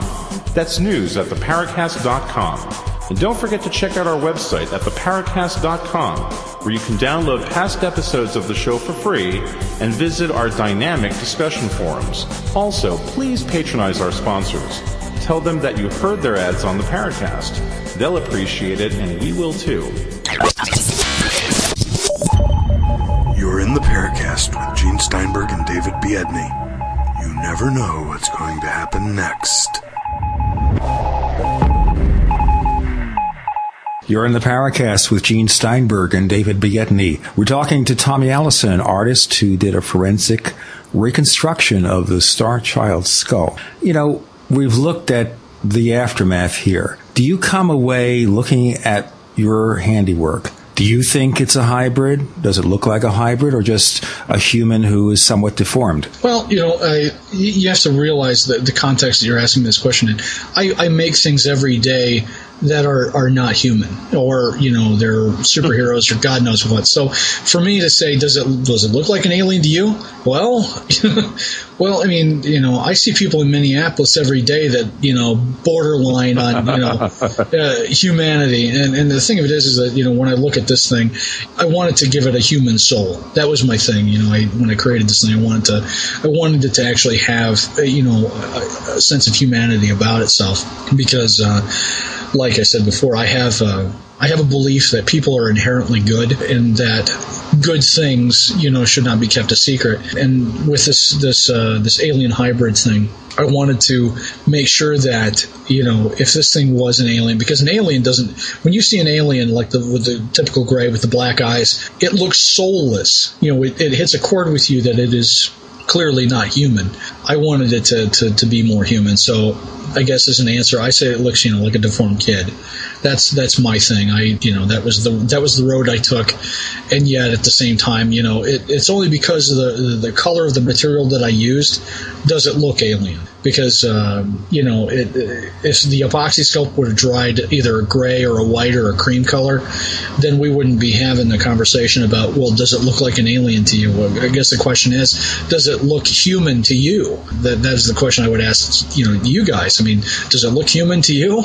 You know, it, eh, you know, it doesn't look quite human to me. But uh, then again, I didn't see, you know, I didn't go out of the way to, to make it look like an alien. But at the same time, you know, you got to have to have that balance in order for it to, you know, to look the way that it should. Uh, at least to, if you're going to call it a hybrid, So- it it needs to have benefit uh, blending of both. So Right. Here's the thing when people say they're researchers, that requires a certain level of responsibility. Now, on the Paracast, Gene and I have never claimed to be researchers. We are people who are interested in the paranormal. We're just normal people who are curious about these topics, who have a venue in which to discuss them. But I've never claimed to be a UFO or paranormal researcher. Neither has Gene, as far as I know. When you make I promise claim- I haven't claimed. I think I did when I was very, very young, but I got over that real quick. Right, right. Yeah. Well, saying, saying one's a researcher requires a certain level of responsibility. Now, if, if you go on Wikipedia and you look at Lloyd Pye's entry on Wikipedia,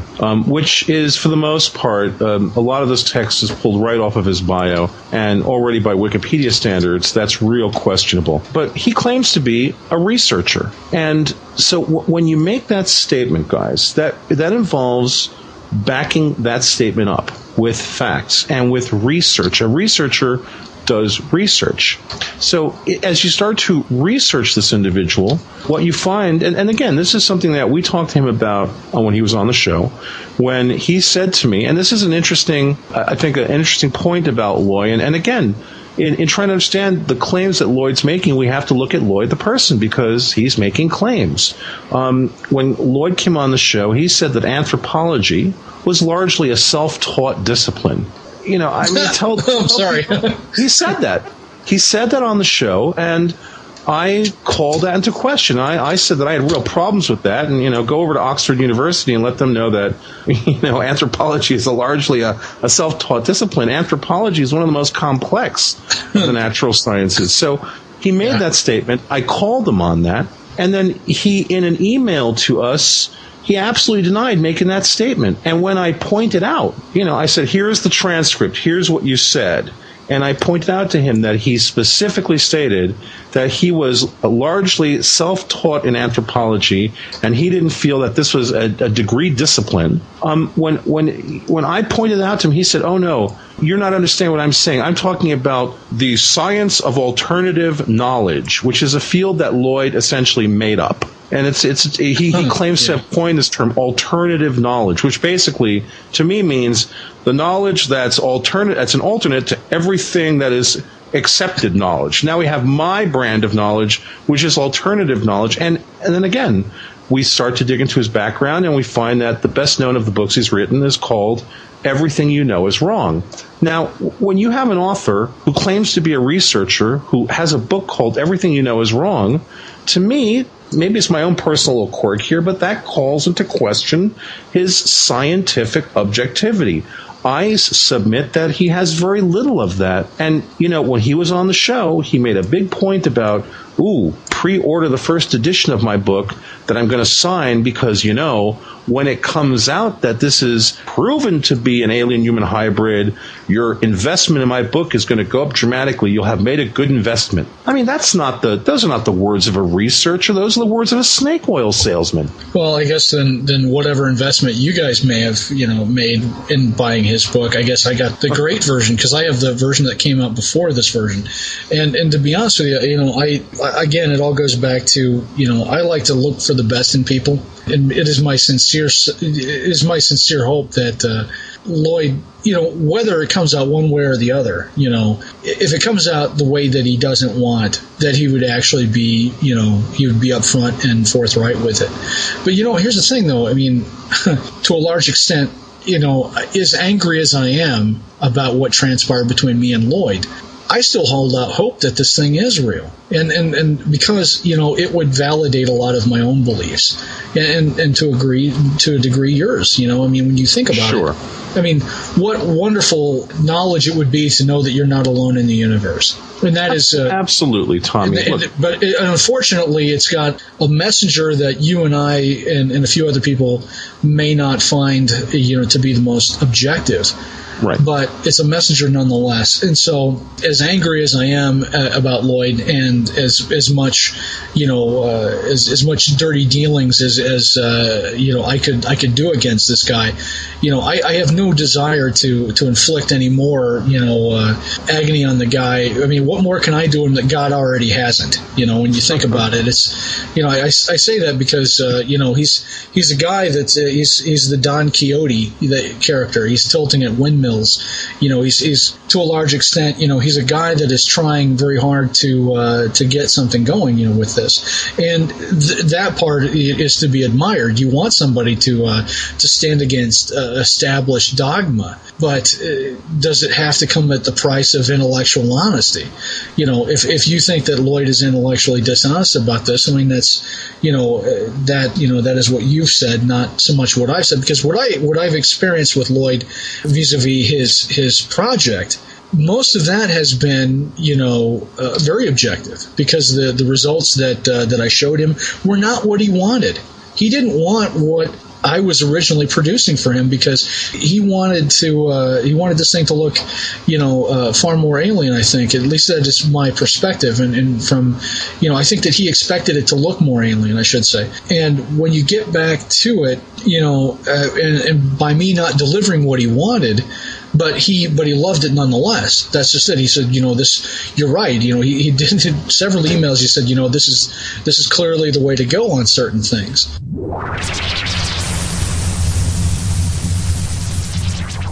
Want to hear from you. If you have a comment or question about the Paracast, send it to news at theparacast.com. That's news at theparacast.com. And don't forget to visit our forums where you can talk to fellow listeners and Gene and David. Just go to theparacast.com and click on the forum links. That's the forum links at theparacast.com.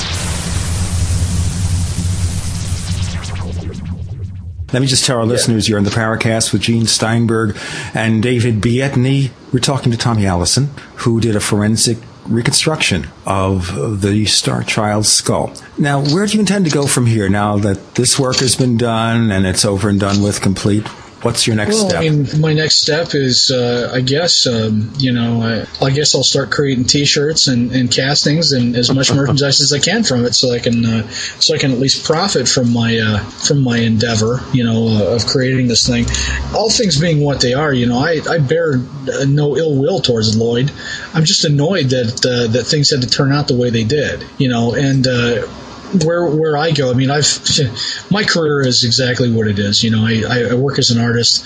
I have more people, you know, wanting me to do work for them, and uh, you know, I I'm not affected by by one bad you know experience with uh, the UFO community because I mean I've after after I did this work for Lloyd, I had several other people approach me to do work for them, and uh, and some less legitimate than others. You know, let's just say yeah. that, and. Yeah. Um, but then again, this this uh, this is a genre that is rife with wackos and fringe elements and, and all these people that are just a detriment to it. Because if you look at it, I, I believe, and I, I told David this, I believe there's a concerted effort to marginalize this movement, uh, any kind of UFO truth, any kind of uh, expose uh, exposing the that there might be extraterrestrials. Because if if it were made known that these beings were visiting us and all this other stuff, that would mean that uh, okay then they, they obviously don't care enough. Life is prevalent in the universe to the point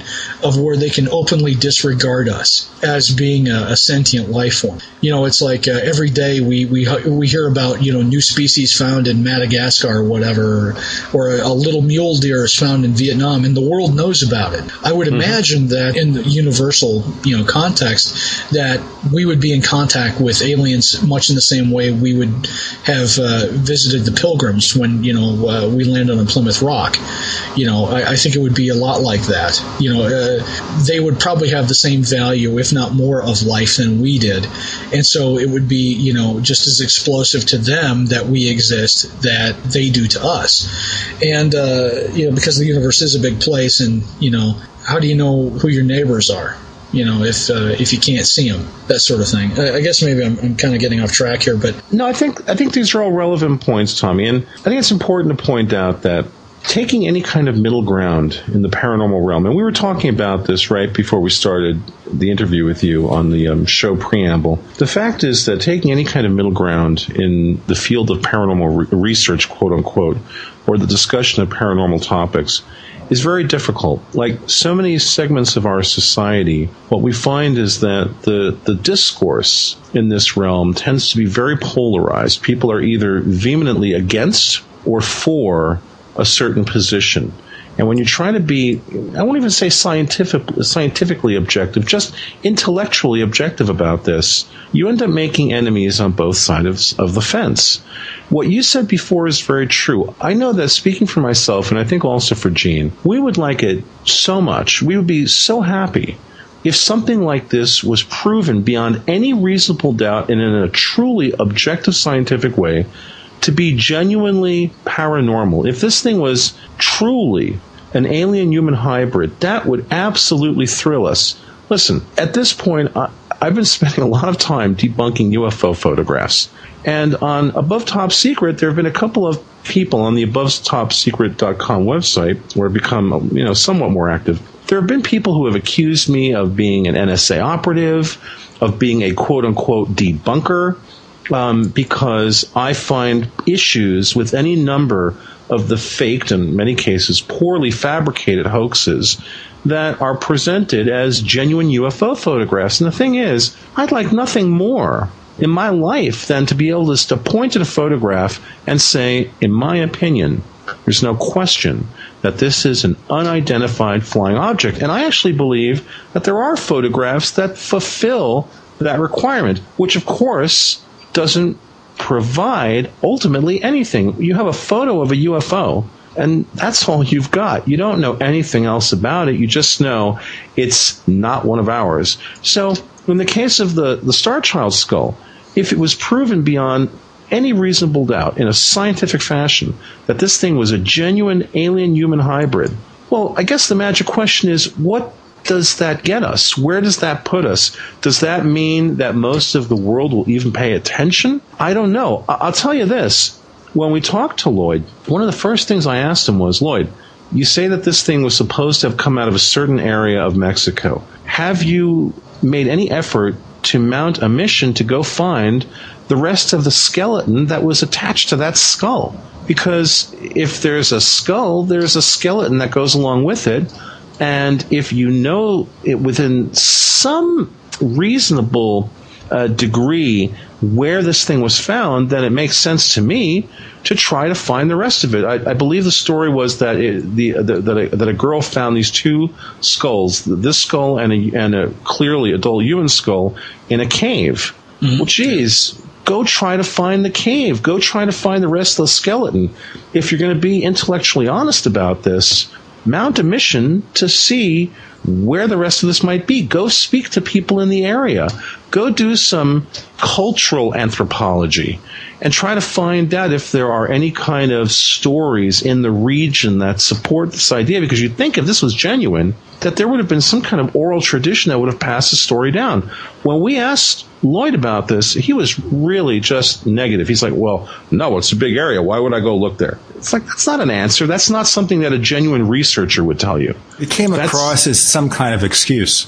Yeah. Maybe he has the skull. If he were to get the rest of the skeleton, it would show it was just a child, a human child, and that's it. Well, like I said before, it's it's one of those things where you know I, I believe that if if this thing was to be legitimate, and I think that it, uh, and I'm not saying that it isn't because nobody really knows until you know somebody proclaims it or some lab somewhere you know uh, provides the uh, the father's DNA or whatever, and uh, you know you, you'll have a definitive answer, but uh, it's it, it goes back to you know I, I know you guys have had some bad experiences with Lloyd and, and I myself have had uh, a really you know horrible one too.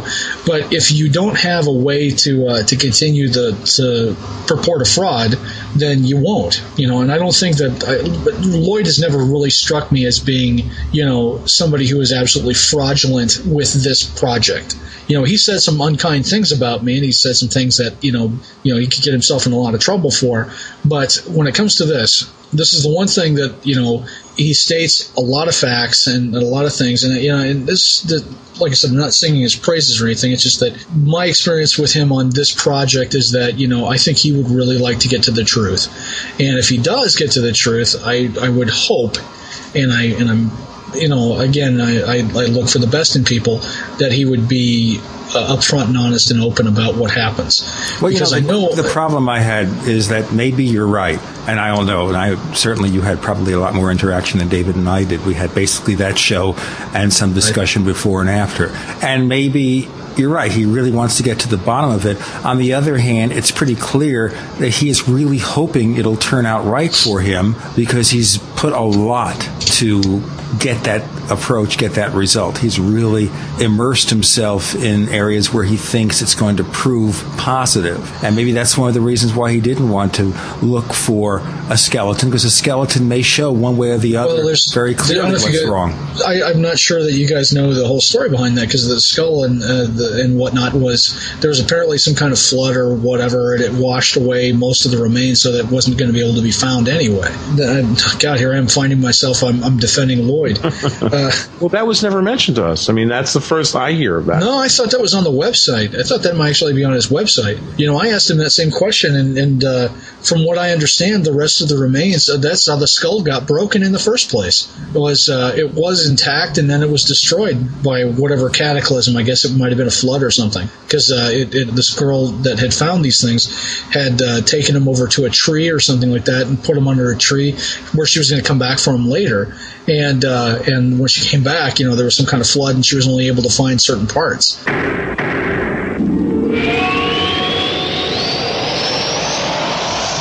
You are about to enter another dimension. A dimension not only of sight and sound, but of mind. A journey into a sinister land of secret rites, passwords, initiations, and handshakes, where the truth remains hidden and history is controlled by an elite group of mysterious men. Imagine, if you will, that I'm holding a book in my hands that explains this secret history, and that the name of this book is Conspiracies and Secret Societies The Complete Dossier. Here is described centuries of dark dealing, lies, murder, mayhem, and cover ups in the pursuit of unimaginable money and power. My name is Brad Steiger, and the stories you are about to read may have actually happened at the signpost up ahead. Your next stop Conspiracies and Secret Societies, the complete dossier. Gene and I love to hear from our listeners. If you'd like to share your thoughts with us, send your messages to news at theparacast.com. That's news at theparacast.com. And don't forget to check out our website at theparacast.com, where you can download past episodes of the show for free and visit our dynamic discussion forums. Also, please patronize our sponsors. Tell them that you heard their ads on the Paracast. They'll appreciate it, and we will too. You're in the Paracast with Gene Steinberg and David Biedny. You never know what's going to happen next.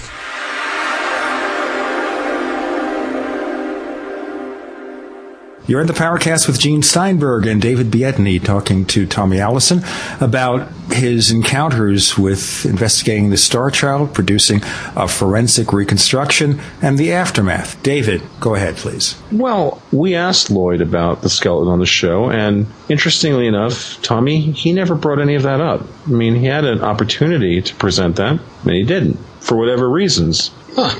I, I don't think we were particularly har well. You know, I what I think about this doesn't matter.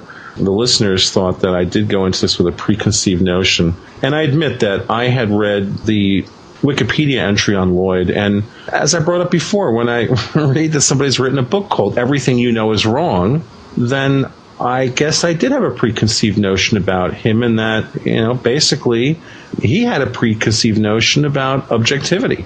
And I don't think Well, that's a reasonable stance. I mean, you know, everything Well, you know is wrong. Well, just so you understand, I'm not like you know trying to sing this guy's praises or defend him. I just you know I, I thought that uh, that you guys knew what I knew because I you know I read his website and you know most of the stuff on it. So I mean it's uh, you know I, I'm a pretty objective guy because that's you know when you try to do stuff that's accurate, you have to be objective. You can't just be making stuff up as you go. Sure, Uh, absolutely. which you know, and, and the thing of it is, is that I, you know, Lloyd never struck me as somebody that did that with this, with reference to this, because, uh,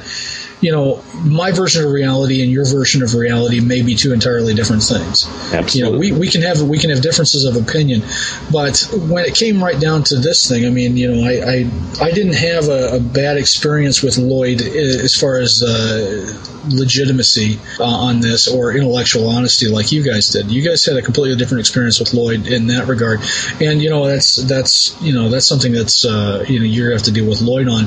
Uh, the experience that I had with Lloyd, you know, it, it was great up until you know, uh, we had, uh, like I said, a, a misunderstanding.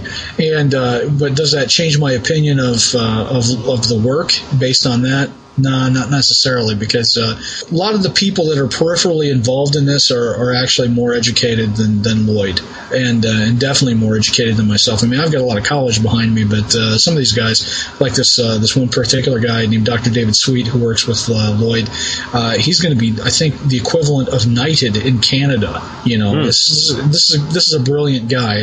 he runs the Bold Lab in, in Canada. When you have that kind of person working with you, then you know that there's a, a certain amount of legitimacy to the study and to the research. And I'm not saying that you know Lloyd has uh, you know been 100 percent you know you know intellectually honest about anything. I will say this though, I think there are enough people around him that would would make those decisions as well. You know, would be able to uh, to bring pressure to bear if there was any kind of uh, impropriety. Because I mean, here's the thing: is that you know I, I judge myself by the company I keep and Mhm. uh, and you know Sure. what I, I don't I don't think ill will you know towards people. I don't I don't think bad thoughts about people until they you know they've done something really egregious. And Lloyd has pissed me off. But you know that's only between me and Lloyd. You know I'm not going to sit there and rail on the guy Sure, because, you know, sure. I've had one bad experience with him.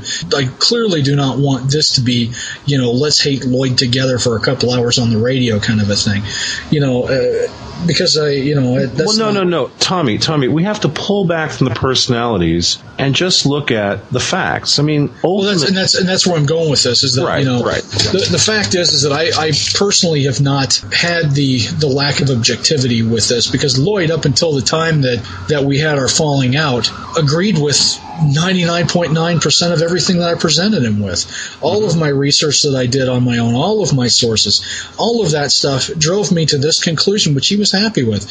And and that was the thing is that you know the the only the only time that I had any real problems with him was when we had our disagreement, and he sought to marginalize me in the eyes of his uh, his people that he was working with. You know, it, it, it's unfortunate that he that he went out of his way to do that, but it, it and ultimately it worked out just fine for me because uh, I got a great piece of artwork that I can turn into to cash if I want to. I can make money and profit from it, and uh, and I had a great experience doing something that I was interested in. You know, this is this is a project that is you know it was really near and dear to my heart too. I really was uh, enthused to do it. You know, and, and well, yeah, Lloyd sure. To, did- sp- to spend that kind know, of time on it and effort, the, right? the thing of it is, that I approached Lloyd 100%. He didn't ask me to do anything. So, you know, the when I look at this objectively, you know, it's it's just one angry person versus another angry person, but the work is still good. You know, there's there's still some meaning to this, even if it goes absolutely nowhere or if this thing languishes. At least you know there's somebody out there putting,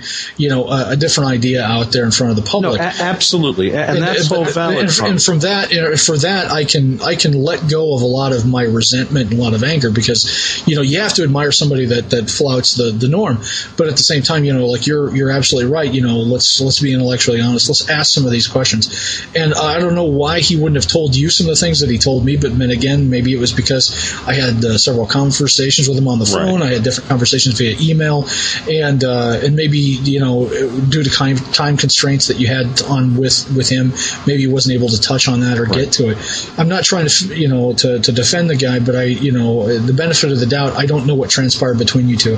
If I knew, then then I would be uh, I would be able to, to say one way or the other. Well, I think I speak on, and I think David would agree with me here, that if he were to contact us again and we wanted to discuss our differences, I'm certainly would be happy to do that. Well, we asked him. We That's asked him, and he flat out said, "No way." He actually said it in a really vulgar way. Okay, um, Well, that's, un- that's unfortunate. It's really unfortunate. And, and here's the main point, though. Ultimately, trying to gain legitimacy in the eyes of the masses for these topics requires that we are all objective, that we try to be as intellectually honest as possible, that we all be open minded. And um, Gene and I have really put a lot on the line with this show. We've both, I would say, ultimately, we've harmed our, our professional careers by having this show and by being real visible with this because we are genuinely interested in understanding what the real truth is behind some of the stuff. Look, if it turns out that every UFO ever witnessed, including the ones I've seen, is a secret government project,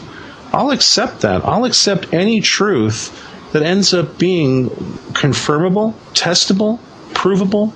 If all of this turns out to be absolute nonsense, well, hell, man, that'd be great. We can all get on with our lives. um, yeah, we could also regain our lives, maybe. Well, yeah. So ultimately, and again, uh, Tommy and Gene, I mean, this is all about stepping back from the personalities and saying, let's look at the phenomenon. Let's forget about the personalities because clearly, and especially in the realm of UFOs, the personalities have really poisoned the pool. And it, they've made it so that it is almost impossible to have a serious discussion in a mixed crowd. The minute you say UFO, you know, it's tinfoil hats and little green men. And we're trying to change the tone of that conversation.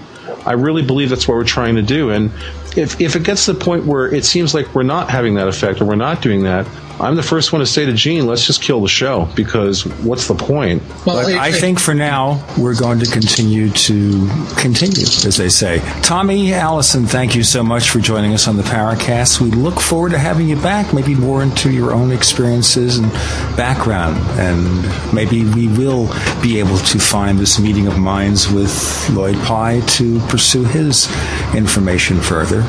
And we hope the good things will come on future episodes of the Paracast.